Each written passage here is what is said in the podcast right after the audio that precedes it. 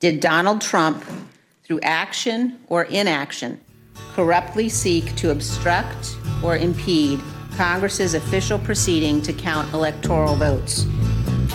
Why, yes. Yes, I believe he did. Well, I don't know why I came here tonight. That's one reason. I got the feeling that something ain't right. No, it ain't. I'm so scared in case I fall off my chair. And I'm wondering how I'll get down the stairs. Clowns to the left of me, jokers to the right. Here I am, stuck in the middle with you. Yep. From Pacifica Radio in Los Angeles, this is the BradCast as heard on KPFK 90.7 FM in LA. Also in Red Bluff and Redding, California on KFOI, Round Mountains KKRN, and Eureka's KGOE. Up in Oregon on the Central Coast on KYAQ, Cottage Grove's KSO, Eugene's KEPW. In Lancaster, Pennsylvania on WLRI, Maui, Hawaii's KAKU, Columbus, Ohio's WGRN. Palenville, New York's WLPP, Rochester, New York's WRFZ, down in New Orleans on WHIV, out in Gallup, New Mexico on KNIZ, Concord, New Hampshire's WNHN, Fayetteville, Arkansas's KPSQ, in Seattle on KODX, Janesville, Wisconsin's WADR, and Minneapolis, St. Paul's AM 950 KTNF. We also stream coast to coast and around the globe every day on the internets on the Progressive Voices channel, Netroots Radio, Radio for Humans, FYI Nation, NicoleSandler.com, Radio Free Brooklyn, Workforce Rising, No Lies Radio, Verdant Square Radio, Detour Talk, and all of your favorite podcast sites. Blanketing planet Earth five days a week. I'm Brad Friedman, your friendly investigative blogger, journalist, troublemaker, muckraker, and all around swell fellow, says me from bradblog.com. Thank you very much for joining us today for another thrilling edition of the Bradcast. And good day, Desiree. Good day. Uh, it has been about six months, incredibly enough. I looked it up. Six months since we spoke with our friend, uh, the great Marilyn Marks of the Coalition for Good Governance on this program. Luckily, there has not been much news regarding elections in the state of Georgia over that time, so we probably didn't miss out on much. uh, actually, the last time she was here, it was to discuss the filing of the coalition's federal lawsuit against the state's uh, state of Georgia's SB 202 voter suppression and election subversion law, in which I am a named plaintiff. Uh, representing media and, and journalists. And there's been some very good news in that uh, lawsuit, both this past week and over the summer. Uh, we will discuss uh, both of those uh, good news points in that uh, lawsuit momentarily, along with a whole bunch of related ish stories that I need to get her reaction to at year's end, including another one of her lawsuits in Georgia against the Dominion voting systems touchscreen uh, voting machines there in Georgia. And as I promised, much more. So, a lot to talk about uh, with her. That's coming up momentarily. Uh, but first, some quick news of the day here as the apparently unending fight to save both the nation and democracy continues. Which all now sort of feels like the very same battle, doesn't it, think it Desiree? is, Yeah, yeah. Uh, here we've got this. Roger Stone, a longtime Republican political operative, dirty trickster, and longtime friend and advisor to Donald Trump, naturally. Uh, he refused on Friday to answer questions from the bipartisan House committee investigating the January 6th Capitol insurrection, invoking his Fifth Amendment right against self incrimination. Stone was the uh, the first witness to publicly acknowledge refusing to testify, claiming the fifth. At least two other high profile witnesses in the investigation have also said that they would invoke that protection, namely John Eastman, a uh, former lawyer for then President Trump who created legal ish memos documenting how Vice President Mike Pence could help Trump to steal the election by refusing to count legitimate, certified state electoral college votes on January 6 during the official proceeding to do just that at the joint session of Congress that day. And also Jeffrey Clark, the former Justice Department official during the Trump administration, who Trump had threatened to promote to Attorney General if the then current acting attorney general at the time, Jeffrey Rosen, had refused to go along with the, the scheme to send letters to swing states like Georgia from the Department of Justice, lying to them about the DOJ having discovered fraud in the election. That would then require the uh, state legislatures to reconvene and declare new electors that supported Trump instead of the ones supporting Biden, which the voters had actually chosen on election day. Clark uh, has also said that he would refuse to answer questions under the uh, Fifth Amendment, but his deposition was scheduled for Thursday and has now been postponed for health reasons, which while those health reasons health reasons are unknown at this time, have been reported as being actual legitimate health issues. So he's not just making it up, we think? I guess that's what they say. We'll see. Uh, we'll learn more when that deposition is rescheduled after the start of the new year. So, in any event, that is now three top Trump friends, lieutenants, lawyers, henchmen, campaign officials, whatever you want to call them, who are pleading the fifth for some reason. To Refu- avoid self incrimination in a crime. Why? The Why? criming. What crime? Uh, yeah, th- this is on the basis that you know if they did testify to the House committee, they would be impl- implicating themselves in that crime, whatever crime that is. Well, that doesn't look good. That's not a good look. Seems like knowledge of guilt or consciousness of guilt in that respect. Well, the uh, House now uh, seems to be focusing in on a very specific crime of conspiring to stop an official congressional proceeding, which, when done in a terroristic or violent manner, can carry a penalty of up to 20 years in prison.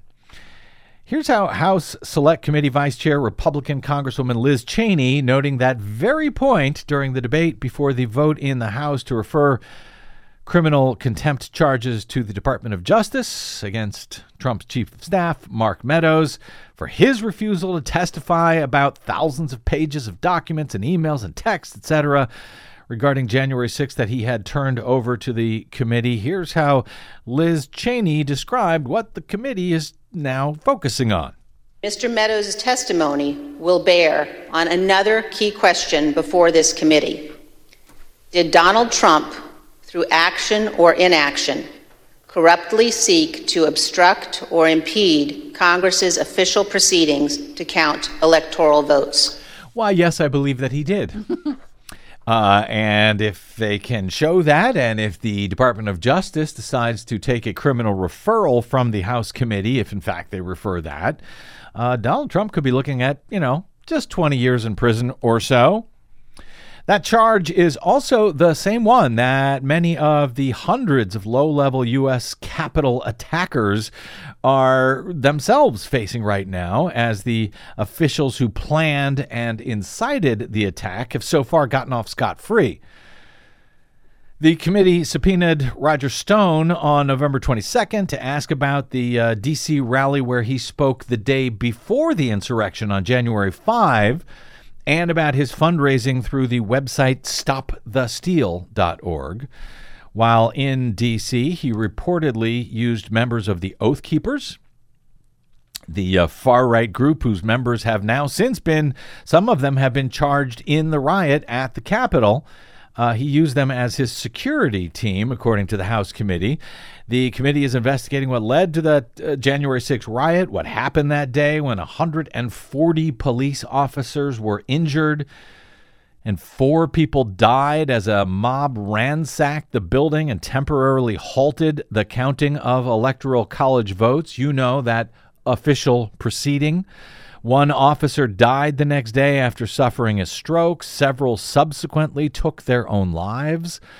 A bipartisan majority of the U.S. Senate, in a 57 to 43 vote, subsequently found that, yes, Donald Trump was guilty of inciting that attack and that riot during his uh, second impeachment trial in the month after the attack. Despite being found guilty by the U.S. Senate of inciting that attack, he has yet to face any criminal charges for attempting to steal the 2020 election by fraudulently claiming that he lost it because of fraud. Roger Stone was previously convicted, you'll recall, uh, of seven felonies himself, including lying to Congress and obstructing an investigation into Russian in- interference in the 2016 election. But Trump commuted the sentence in July of 2020, days before he was scheduled to begin serving a 40 month sentence. Trump later pardoned his friend Stone entirely, along with a bevy of other Republicans found guilty of all matter of crimes. But some news in another related matter in which Trump won't be able to help his friends out at this point. Fox News Network on Thursday lost its attempt to dismiss a $1.6 billion lawsuit brought by Dominion Voting Systems, the nation's second largest voting machine company after ES&S. In its lawsuit, which is one of several filed against right wing propaganda outlets like Fox and against outspoken Trump defenders and attorneys like Sidney Powell, Rudy Giuliani, and the Pillow Guy, uh, who also lied about the company in their attempt to steal the 2020 election, Dominion charges that Fox defamed defamed the company by amplifying false conspiracy theories about its voting system technology.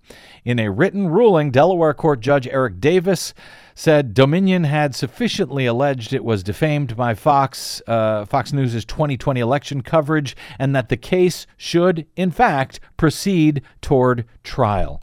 Uh-oh. Judge Davis said in his ruling, quote, At this stage, it is reasonably conceivable that Dominion has a claim for defamation. Accordingly, Fox's motion should be denied. Dominion's suit, filed in March of 2021, accuses Fox of trying to boost its TV ratings by amplifying false conspiracy theories. In other words, demonstrable lies that the company rigged the presidential election against Republican Donald Trump, who lost to Joe Biden. Trump's uh, campaign surrogates, including Giuliani and Powell, floated conspiracy theories, in other words, lies, that Dominion rigged vote totals in the weeks after the November 3rd election. Could Dominion have rigged vote totals on its voting machines? Absolutely, they could have. Is there even a shred of evidence to date that they did so in the more than full year that Trump supporters have been claiming as much? Well, none that I have seen, and I have looked at a lot of the claims made by these stooges and grifters and Trump's otherwise punked supporters of his attempt to steal the election. In a statement, Fox News spokesperson uh, called Dominion's lawsuit, quote, baseless and said the network remains committed to defending itself. As we have maintained, Fox News, along with every single news organization across the country, vigorously covered the breaking news surrounding the unprecedented 2020 election, providing full context of every story with in depth reporting and clear cut analysis, said the Fox spokesperson. yes, of course, you know, when, when you think of Fox News, the first thing I know that I think of is their well earned reputation for full context journalism, in depth reporting, and clear cut analysis. Yeah. Dominion and Smartmatic, another private election software vendor, which, unlike Dominion, doesn't even have any business contracts at all in any of the states that Team Trump is pretending to uh, contest. Uh, both companies are seeking billions of dollars in damages from Trump's allies that they accuse of defamation, including Powell and Giuliani and my pillow guy Mike Lindell. In August, a judge denied motions to dismiss Dominion's cases. That motion was filed at the time by Powell and Giuliani and Lindell. The uh, Trump allies continue to defend themselves in court, arguing that their remarks about Dominion and Smartmatic were free speech protected by the First Amendment of the Constitution, which, last I checked, does not allow the freedom to defame. But I guess that's what we will find out in the months ahead as all of these cases move toward trial, as all of the walls slowly, but yes, surely continue to close in on Trump and his fellow election fraudsters and their attempt to steal the 2020 election from Joe Biden, and more importantly, from the American people, from the American voters. allowing such lawsuits to move forward, to move past the motion to dismiss phase, a motion which is filed in pretty much every such lawsuit, and to move the case on towards discovery and trial, that is a very big deal. That's a big hurdle to get over. And in this case, it is very bad news for Fox and friends.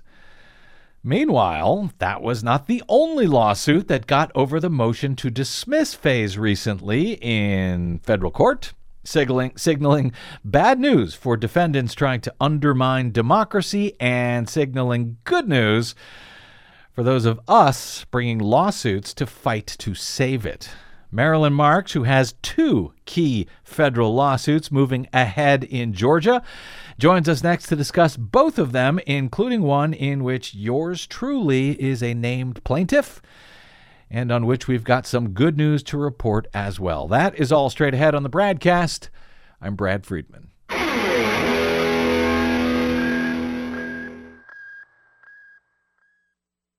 Hey, this is Desi. The BradCast and the Green News Report survive thanks to you and your support. Please drop by bradblog.com slash donate today to help us stay independent every day over your public airwaves. That's bradblog.com slash donate. And thanks.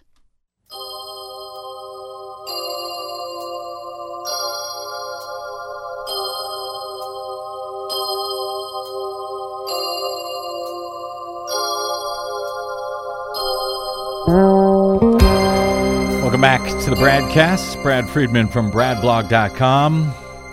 It has uh, been a rough close of the year for those of us fighting to preserve democracy in these United States right now, as the forces of rising authoritarianism are having their moment, particularly in GOP controlled states around the country where Republicans are gerrymandering U.S. House and state legislative districts, as well as passing voter suppression and election subversion laws in advance of both the 2022 midterms and the 2024 presidential election. That, as Democrats in Congress are still being stymied by just two Democratic U.S. Senators, West Virginia's Joe Manchin and Arizona's Kyrsten Sinema, who claim to support critical federal election reform measures, such as the Freedom to Vote Act and the John Lewis Voting Rights Advancement Act both of which would go a long way toward blocking some of the most egregious anti democracy measures being taken by Republican states right now.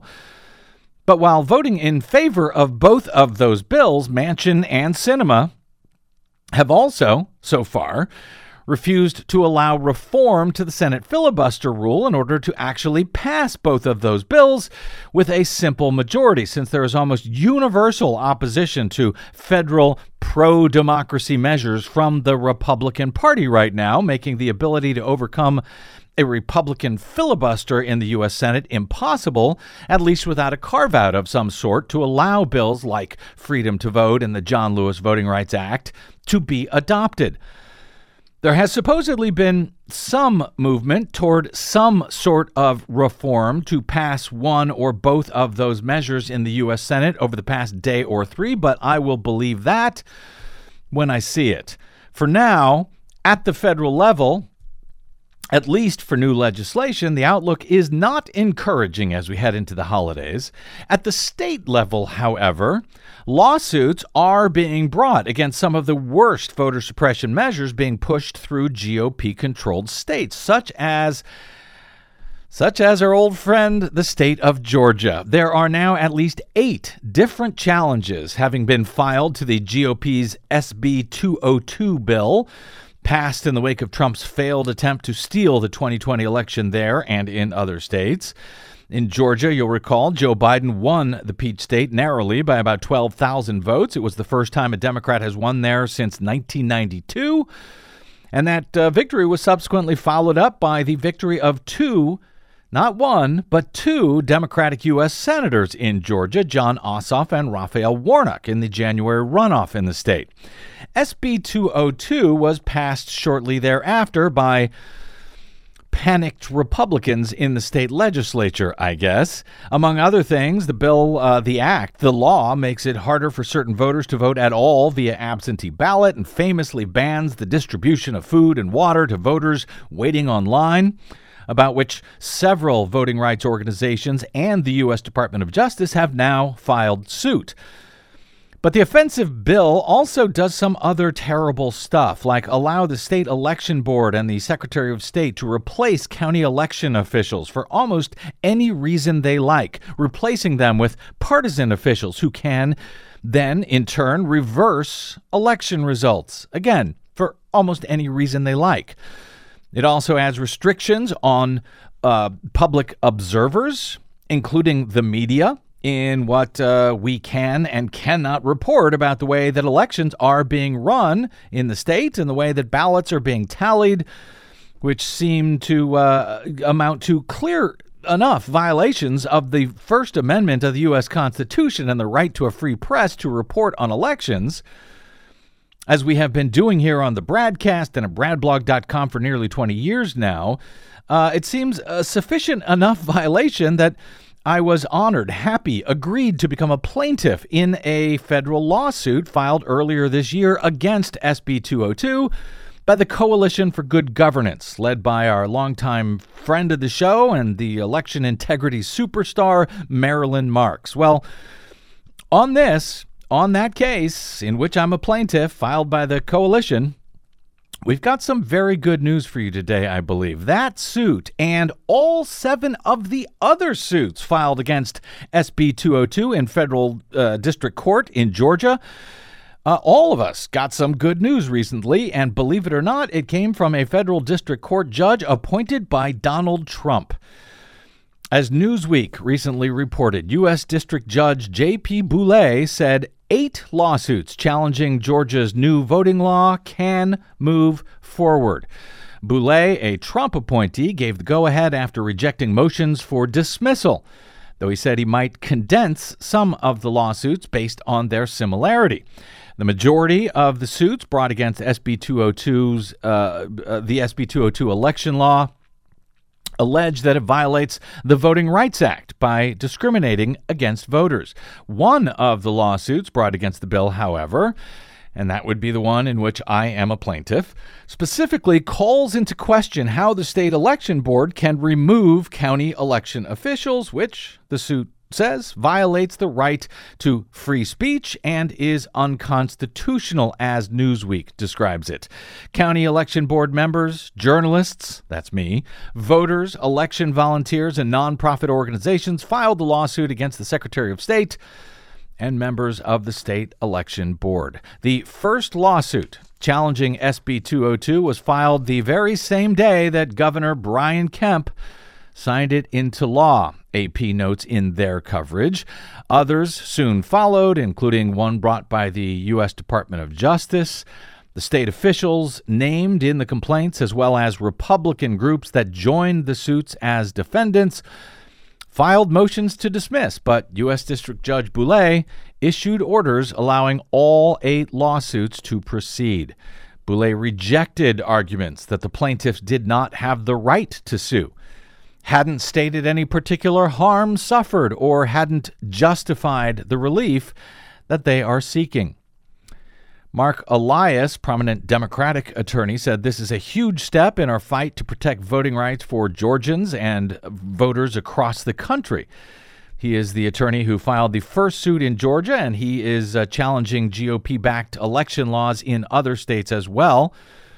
ACLU of Georgia attorney Rahul Garabadu said Georgia's anti voter law makes it harder to vote for Georgia's citizens of color and citizens with disabilities, and we look forward to continue to fight this law in court.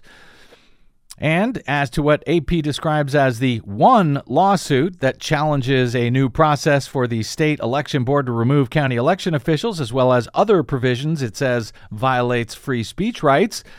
Yes, that's the one filed by the Coalition for Good Governance, in which I am a plaintiff. For comment from them, Well, we are delighted to be joined today for the first time in months, actually, by Marilyn Marks, longtime expert advocate for free and fair elections as executive director of the Coalition, which is a nonpartisan, nonprofit organization committed to fair elections and government transparency. Oh, Marilyn Marks, long time no chat with, at least on air. Welcome back to the BradCast. Thank you so much, Brad. I appreciate your asking me today. Well, we have got a lot to cover today, Marilyn Marks, as the year ends, uh, and not just on your two different lawsuits uh, that you've got uh, moving forward now in Georgia. As uh, it's it's uh, a lot that I want to ask you about on the progress of, of both of those suits, actually. Uh, but as we had news today that a federal judge has allowed Dominion voting systems uh, and their $1.6 billion defamation lawsuit against Fox News to move forward this week. Uh, a, a, judge has rejected their motion to dismiss that case. Now, you have a long-time suit in Georgia that you are still pursuing there against the use of the terrible new touchscreen Dominion voting machines that are used across the entire state. So I wanted to sort of get your uh, reaction to the news that Fox News can move ahead with their lawsuit and and and why you you know, who have been as rough on Dominion voting machines as perhaps anyone in the country in your own lawsuit, why why have you not faced this kind of retri- retribution from Dominion, Marilyn? Well, Brad, that's a that's a good question, and and the answer is somewhat nuanced. I'm thrilled that Dominion is going to be able to pursue this lawsuit against Fox because you know Fox was promoting as hard as it could all sorts of lies that that we all now talk about as the big lie, but mm-hmm. they were promoting all sorts of lies about the use of the Dominion system, and in fact, they should be called out on what they did because for of all of the damage that they have done to the truth about what happened in the election or not, but also because what it does, it makes serious claims like the claims that that our scientists are so concerned about, mm-hmm. uh, not the claims, but the but the vulnerabilities. Mm-hmm. It tends to make things confusing for the public and for officials yeah. when you see a lot of false claims. And in fact, you know, Fox and the people they were quoting were guilty of many false claims about the Dominion system. Our issue with the Dominion system has to do primarily, Brad, with the touchscreen portion itself, mm-hmm. as we are against any manufacturer's touchscreen voting system. Mm-hmm. Because although you know all of these voting systems have flaws in in terms of vulnerabilities, if we use hand marked paper ballots and then audit the results, any type of manipulation will be detected. You know, any type that's material. I, you know, I, I find myself in a in a very strange place here, sort of, uh, you know, rooting for Dominion, given that I right. am no fan of Dominion. exactly. Uh, but you know, you can't just lie about stuff. And when folks like Fox make these false claims against Dominion, I think that it makes makes it very difficult for legit folks like yourself to make a legit case against the use of these terrible voting systems. Uh, you know, so I mean, do you find a similar personal conflict when you hear ab- about these ab- suits? And- absolutely, but um, but Brad, aren't yeah. we after standing up for the truth? No matter what the truth is. Mm-hmm. Yeah, yeah. And you know, sometimes I have to take up for the Secretary of State in Georgia, yeah. even though for the most part he is doing a terrible job. Yes. But you know, when he is being falsely accused, we have to stand up for him. The same thing true of Dominion. And speaking of Dominion, again, we will get to the SB 202 case, but there's so much going on, including on your case uh, which is is trying to get rid of these terrible new Dominion, uh, unverifiable Dominion touchscreen voting systems. This is the same case that was successful in getting rid of the Diebold touchscreen voting systems that the state had mm-hmm. previously forced uh, on all voters at the polling place for like 20 years until the your federal judge found uh, no, those systems are not safe, they're not secure, and they are therefore unconstitutional. They were banned, but but they were, were replaced with these Dominion machines, which arguably are just as bad. Now, uh, we spoke about your case, the Dominion uh, machines uh, in Georgia, when Mike Lindell, the pillow guy uh, who who lies about fraud on behalf of, of Donald Trump, had released some software, or at least during one of his conferences, had released some software from Dominion. It was right before the California recall election out here, where those Dominion machines are also used in a number of counties, and that endangered the California recall as election uh, experts uh, had had tried to warn the Secretary of State out here, specifically because in your case. One of your expert witnesses, Alex Halderman, has been allowed to examine those Dominion touchscreen ballot marking devices in Georgia right. and has apparently found some alarming vulnerabilities that were so alarming at this point the uh, judge in your case has not just sealed his findings but kept it from even you a plaintiff in the case from being able to see it. Only the attorneys are able to see it though i is it true? Your attorneys can see it you can't. And on the defendant's side that dominion they are allowed to see it, but you can't. Is it, do I understand that correctly? First, um, that is correct, and in fact, um, also importantly, the Secretary of State, the State Election Board in Fulton County, mm-hmm. the defendants have not seen it. Their attorneys have, and they are more or less keeping it from their clients so that they don't have to see this this unbelievably compellingly urgent report, and so that they've essentially got plausible deniability. The the judge has certainly indicated that she would she would grant permission for them to see it and study it, but um, they've not asked. But finally, mm-hmm. finally, um, there has been a change in that she encouraged at a November hearing we had, Brad. The judge, that, the uh, judge in this the case. judge, yeah. excuse me, the judge uh-huh. encouraged at the hearing that Dominions should certainly uh, be allowed to look at it if they wanted to, mm-hmm. and in fact, they have within the last week received the redacted version of Alex Halderman's report. You know, mm-hmm. um, uh, Dr. Halderman did a report fairly recently that redacted out all of the kind of how-tos onto, uh, it, but but yet the judge has not even granted me and the public permission to see that yet. He redacted it so that it would be safe for the public, and that's really been the change I think since since you I think interviewed Philip Stark about right. about the um, about mm-hmm. the report. So recently, um, Dr. Halderman has made a report that's supposed to be safe for the public.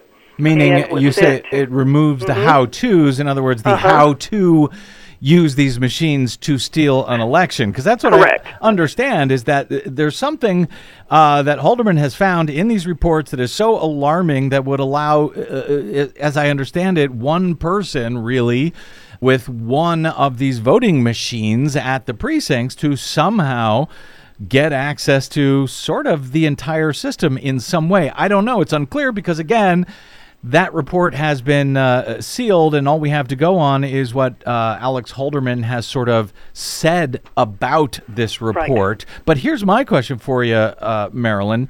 We have a law out here in California where we use these same systems. If right. this report has gone to Dominion, as I understand California law, if there are flaws found in voting systems that are used in California that are discovered by the uh, uh, manufacturer themselves, in this case Dominion, Dominion would have to tell the state of California about these flaws. And then, as I understand it, the state of California would then have to notify the U.S. Elections Assistance Commission. I don't know if you're familiar enough with the laws out here in California to be able to comment on it, but has any of that actually happened to your knowledge? Because it would be nice if it did. Well, Brad, in fact, you're right uh, about the California law. California has, I think, probably the strongest law in the United States on this mandatory disclosure. Mm-hmm. And yes, Dominion has to inform the California Secretary of State within 30 days of getting, you know, uh, reports mm-hmm. of defects, failures, etc. Yep. And certainly these very vulnerabilities, which Dr. Halderman has found are, are bred even more serious than the Diebold system that was declared unconstitutional. Mm. Apparently, it's way worse. So, so what happens is that the vendor Dominion in this case has to report to the Secretary of State in California.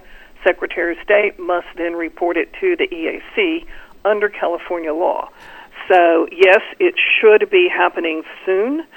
We have not heard of any report made to California yet. Have, have you?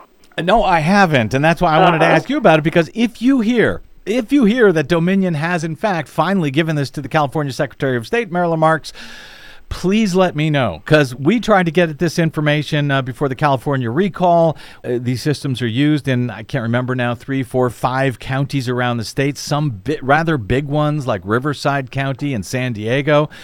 Right. And uh, you know, if they're if these systems are vulnerable, well, it should sure would be nice to know about. I let me get to some other stuff here. Uh, we'll, Okay. we'll we'll circle back to that one. I And suspect. you guys should ask for it, by the way. I Yeah. haven't about it within a few weeks. You guys should ask about, ask the secretary out there about do they have it. I can't do everything, Marilyn. I have, Me either. I, Me either, I Brad. know. I know the feeling. All right. Well, here's one thing we are trying to do is uh, sue the state of Georgia in this other uh, this SB 202 case. Right. Uh, and so uh, you know, I think it's a big deal that uh, those those cases are being allowed to move forward. For example, against uh, Dominion. Uh, I'm sorry, uh, Dominion against Fox News. Now, in your case, you had a similar victory with all seven, your actually all eight of these cases now being allowed to move forward, being allowed by a Trump appointed judge to move on to, uh, I guess, discovery and then trial. How big a victory is that for the coalition? It was a big victory, Brad, and thank you for being a co plaintiff in the case. It, it was a very big victory because this is the Georgia voting rights law that people read about in the major newspapers and mm-hmm. hear about on CNN and MSNBC all the time. Mm-hmm. This is the very threatening law that basically says you know, state the state of Georgia can take over the county elections, mm-hmm. control everything, black everything out in terms of transparency. Essentially, make make the election not even necessary because they can control it all.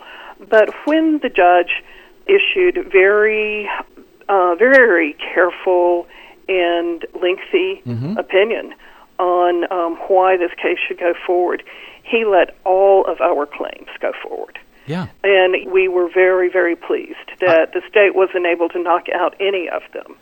So, yes, you're right. This goes to trial now, discovery and trial. And uh, it's really now a question of whether or not all of these cases are consolidated. The judge asked for opinions on whether or not it should be consolidated. I think he would like to see them consolidated.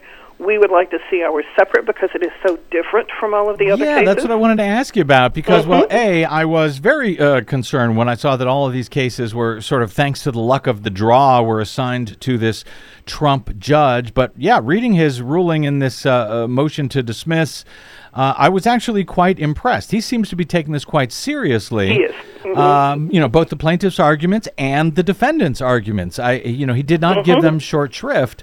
Mm-hmm. Right. Um, but in combining these cases, there are a lot of similarities sort of between the other seven. I see your case is actually very different. How would you describe your case, the difference in your case from the other ones? Not to say they aren't great by the, you know, the NAACP and the DOJ and I think Stacey Abrams fair fight and so forth, but yours is just different. How so? It is.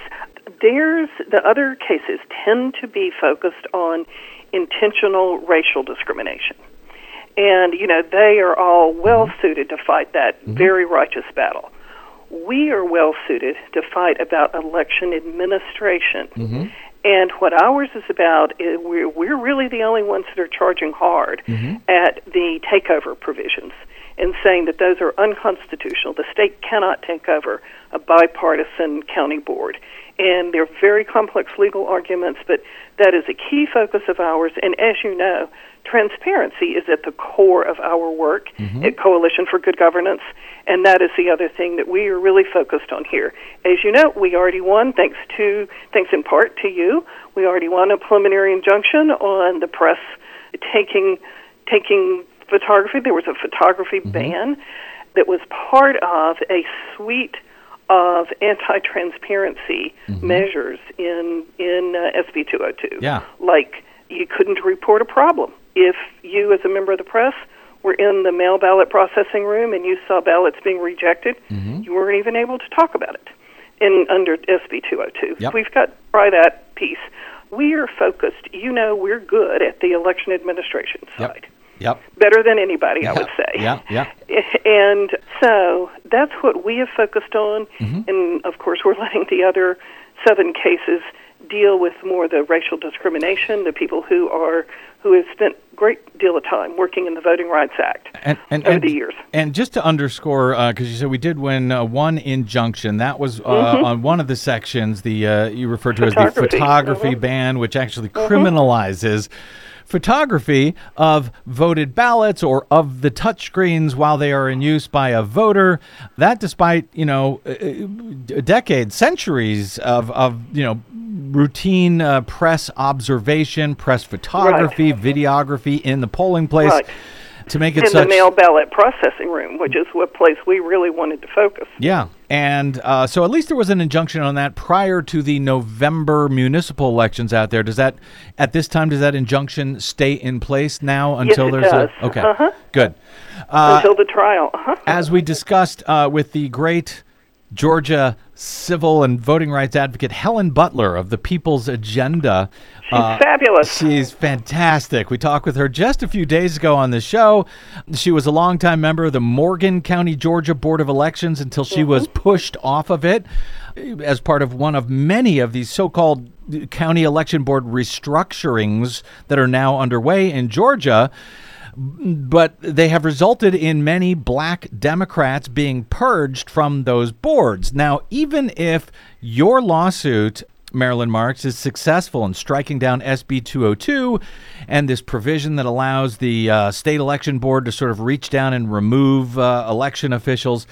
It will not, as Helen Butler explained on the show, it does not necessarily stop the purge of election officials in many counties because there is a separate law that's been in place for years, rarely used, but is being used now by Republican uh, county commissions to remove voting rights advocates from county election uh, boards.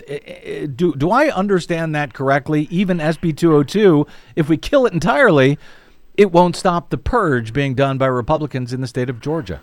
Unfortunately, you and Helen are right about that. It it has been a long-standing law that has typically served to make sure that there was bipartisan representation on the vast majority of the county boards, but they were slightly different in the way that you know each county maybe wanted to choose the chair or the term of service and that sort of thing. So it's been a county by county option, but it is something that is approved by the state legislature. Unfortunately, now we are seeing county legislative delegations controlled by the Republicans say, you know what, we want to control all the seats on the election board too. Eh. So we're going to have our Republican colleagues pass a law that says we're in control.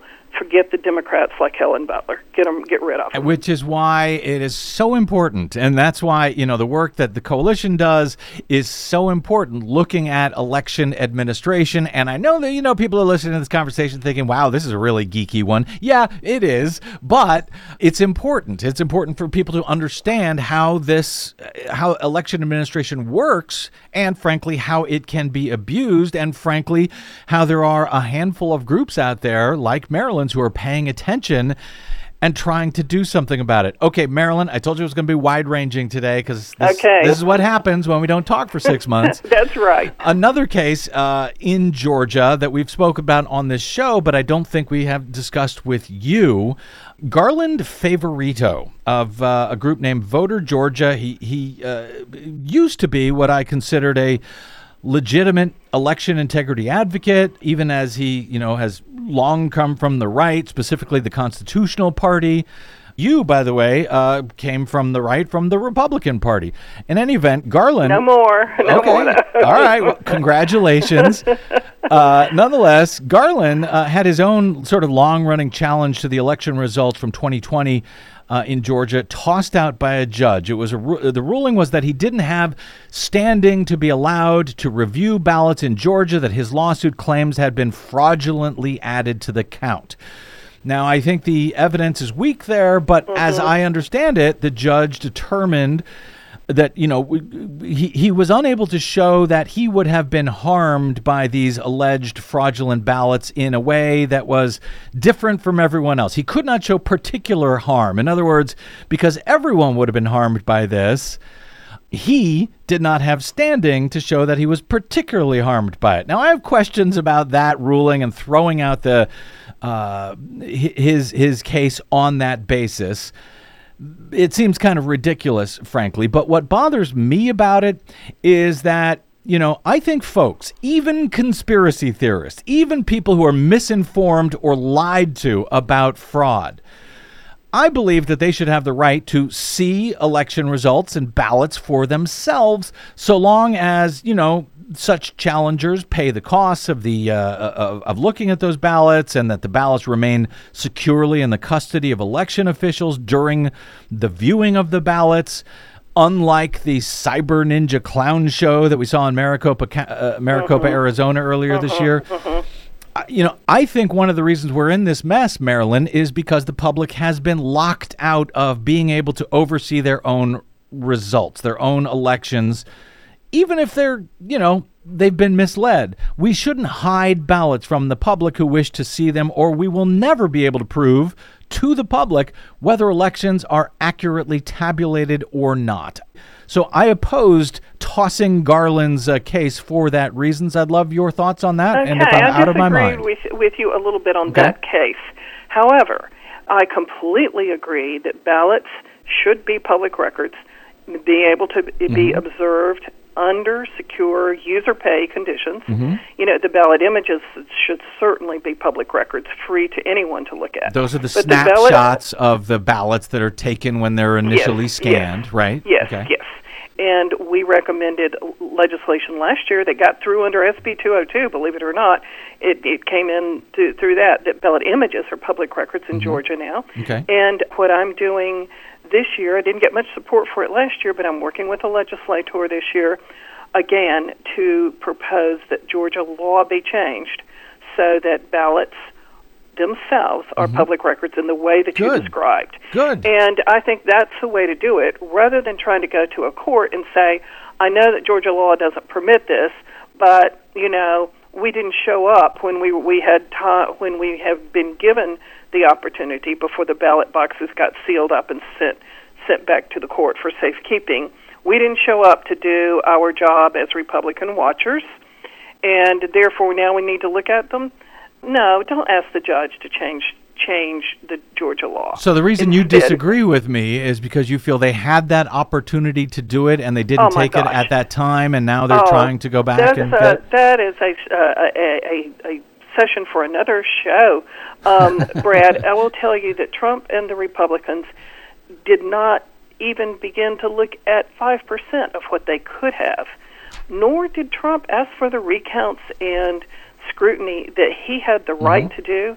He let the ballot boxes get closed and sealed away and put away in storage before he started trying to then say, "Oh, we got to look at them, got to look at them." Ah. And I believe it was because he knew full well that if they had been scrutinized, there would be no problems found. So we are in agreement that citizens, the public, the media, whoever, should be able to look at actual ballots uh, at some Totally. point, at some appropriate time. Well, yeah, I, you know, right after the election is fine while it's while the contest period is still Uh-huh. But open. what if you don't And- hear about a problem until later on, uh, you know, uh, weeks later, and it's after the period well, of sure, time? That too, you know, that's fine too. I mean, yes, they should Mm-hmm. be as as soon as they are reasonably available. Mm-hmm. You know, you don't want to grab them out of the the the Of officials' course. hands while Right. they're still counting them. Of course. But as soon as they're reasonably available, and then for for the next two years, so long as they're preserved, absolutely. Well, we're in And- the two-year Brad, you may period. What's what's wrong with him looking at them now within that two-year because period? the law hasn't changed. The law hasn't see. changed. As soon as we can get the law changed, and hopefully we will. I don't know why Garland and those guys didn't ask for this last year. When we did, they weren't Mm-hmm. Okay. supporting what we asked for last year. But but um, yeah, if we can get the law changed, they could certainly go back and look at the 2020 ballots. That would be completely fine. I- but of course, I agree, and you probably may not recall that that's how I got into this business to begin with. I sued Aspen, Colorado to have the ballots in my elections made public. And it took three years to get to get Yeah. that decision from the Colorado Supreme Court. Well, I, you know, I think what we're seeing, uh, what uh, you know, uh, well, uh, well, what I'm experiencing, maybe you are too. And I got to get to a quick break here uh, shortly, Marilyn, and we'll come back. With one one other story I want to ask you about, but. This is kind of like my worst nightmare. Not the fact that, you know, Donald Trump is lying and making up claims of fraud, but the fact that our election system is so difficult to oversee. We have got so many you know, Yes. private companies, uh, vendors, and computers, secret computers tallying votes, that it seems like we have asked for this moment to occur. And that's why I've spent so many years trying to say, no, this all must be public. Otherwise, it lets bad guys like Donald Trump make claims that are very hard to disprove because everything is locked away and, and the public has such a, a difficult time uh, overseeing it and knowing whether the results are were accurately tallied or not. And this is the chickens coming home to roost. It's my worst nightmare. It's what I've been warning against for Yep. 15 years. Do you uh, do we agree on I, that point? I completely agree. And, you know, our friend Professor Philip Stark uses the terms that an election must be both defensible and contestable. And in Georgia, our elections are neither defensible nor contestable. And it, there is not the transparency and there is too much complexity, as you just said. We're in total agreement. All right, quick break. Uh, Marilyn, can you stick around for one more uh, segment here? All right. Speaking with uh, Marilyn Marks, the uh, longtime uh, election integrity champion, the executive director of Coalition for Good Governance.org. I got one more question for you from, uh, well, I was going to say left field, but maybe right field. Uh, stand by for that, Marilyn Marks. I'm Brad Friedman. You are listening to the BradCast.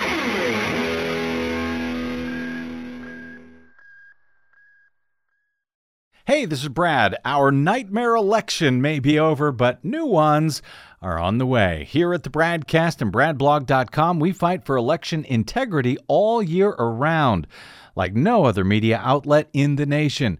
But of course, we need your help to help us remain on your public airwaves and completely independent. Please help us continue that fight over your public airwaves by stopping by bradblog.com slash donate. And thanks.